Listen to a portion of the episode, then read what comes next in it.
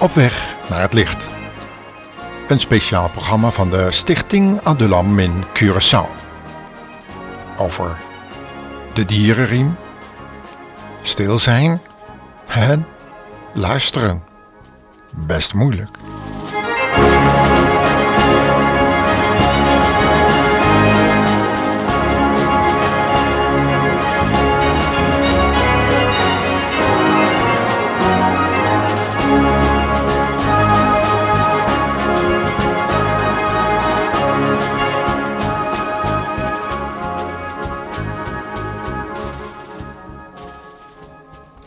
Midden op het plein zit een tweeling aan een tafeltje met Lego te spelen. Even verderop staat Neptunus met een waterpistool. Op het plein staan nog veel meer merkwaardige attributen. Maar het is er druk. Trekt de aandacht van jongelui. Natuurlijk, dat is nu juist de bedoeling van Peter. Hij evangeliseert, heel aanschouwelijk. Over de dierenriem? Ja, hij heeft veel over zijn tentoonstelling te vertellen. In een grote kring heeft Peter zijn attributen uitgestald. Dan vraagt hij aan een meisje om eens op te noemen wat ze allemaal ziet. Een schorpioen in een glazen hokje, 2 goudvissen in een kom, een meisje, een weegschaal en een heuse opgezette stier, nou ja, kleintje, een steenbok, een ram en een leeuw, nou ja, opgezet dan, hè, en een kreeft. Een tweeling, een boogschutter en een Neptunus-figuur. Nou, met een beetje hulp wordt het al gauw ontdekt dat het hier dus om sterrenbeelden van de dierenriem gaat. Nou, die dierenriem is de denkbeeldige gordel waarin de zon, maan en planeten zich schijnen te bewegen, hè? Volgens de wetenschap. Ja, de 12 stadia in die ellips vallen samen met 12 sterrenbeelden, die mythologische figuren moeten voorstellen. Je weet wel, hè?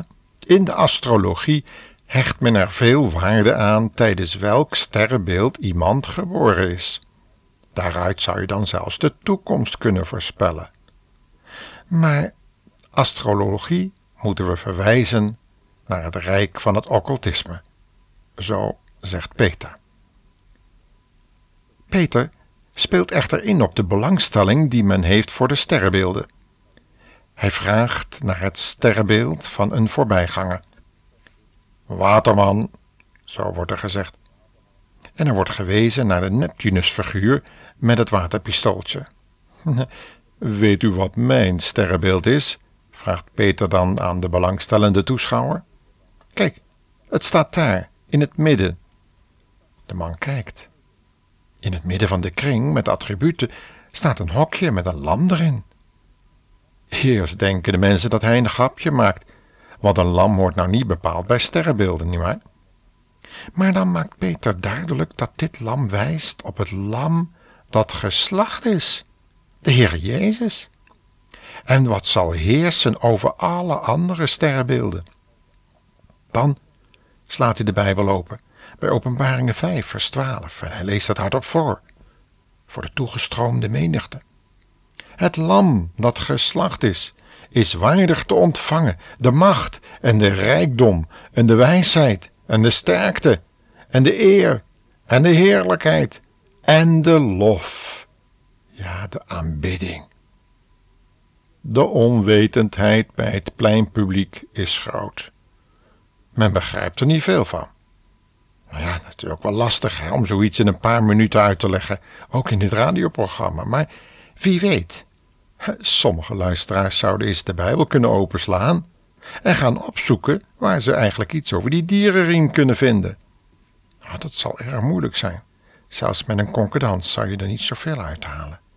Maar laten we eens naar het lam zoeken. Daar staat de Bijbel vol van.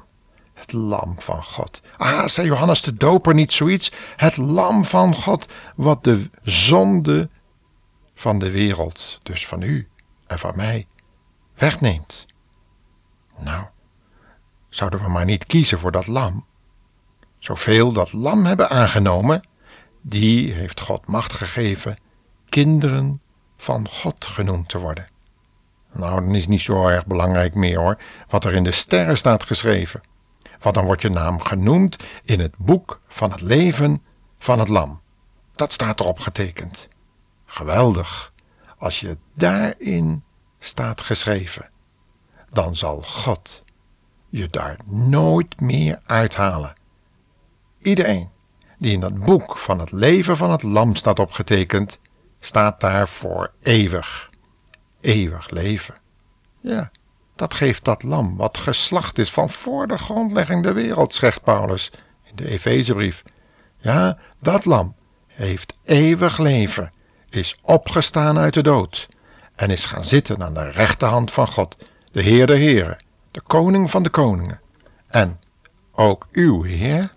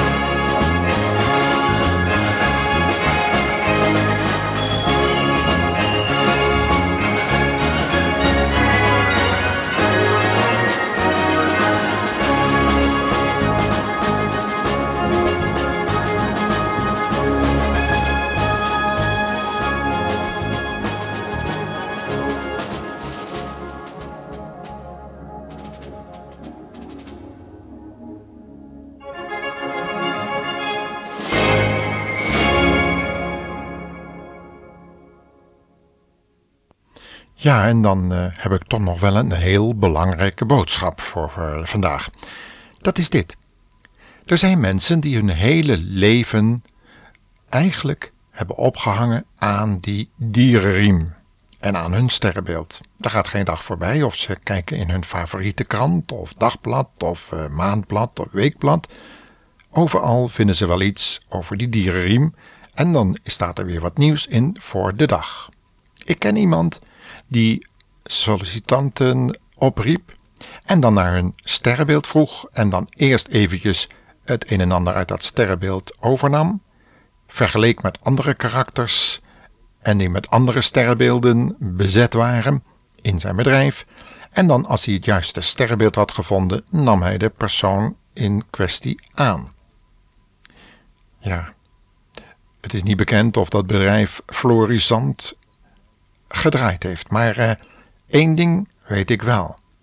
Dat er mensen zijn die hun hele leven verkocht hebben aan de occulte achtergronden, eigenlijk demonen, die gebruik maken van dit soort sterrenwichelerij. Wat dat is het eigenlijk. Die de sterren raadplegen. Zo roepen de profeten van het Oude Testament het uit. Laat het die het maar vertellen, hoe het je in je toekomst uit zal zien. Maar met God heb je afgerekend. Die staat boven de sterren. Wat is het toch belangrijk om je leven niet te verkopen aan allerlei occulte leringen. Aan allerlei leringen die totaal geen zin hebben.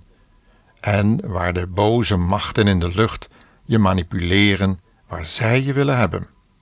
En waardoor je soms een einde wil maken aan je leven. Stel je voor dat er in de sterren staat er vandaag gaat er iets heel vervelends gebeuren. Dek je maar in. Kijk uit. Wees bijzonder voorzichtig, want er dreigt gevaar vandaag. Nou, dan word je al gedreven door angst, terwijl de Heer Jezus zegt dat hij je wilde verlossen van vrees, want echte liefde drijft de vrees buiten. En als je al geen raad meer weet en je probeert via dat soort waarzeggerij toch nog iets te maken van je leven. En het lukt niet. Het loopt helemaal verkeerd. Het gaat precies de andere kant op en je komt in de duisternis terecht. Weet dan dat je niet die stap moet doen die je toch zou betreuren. Doe het niet. Daar gaat dit lied over.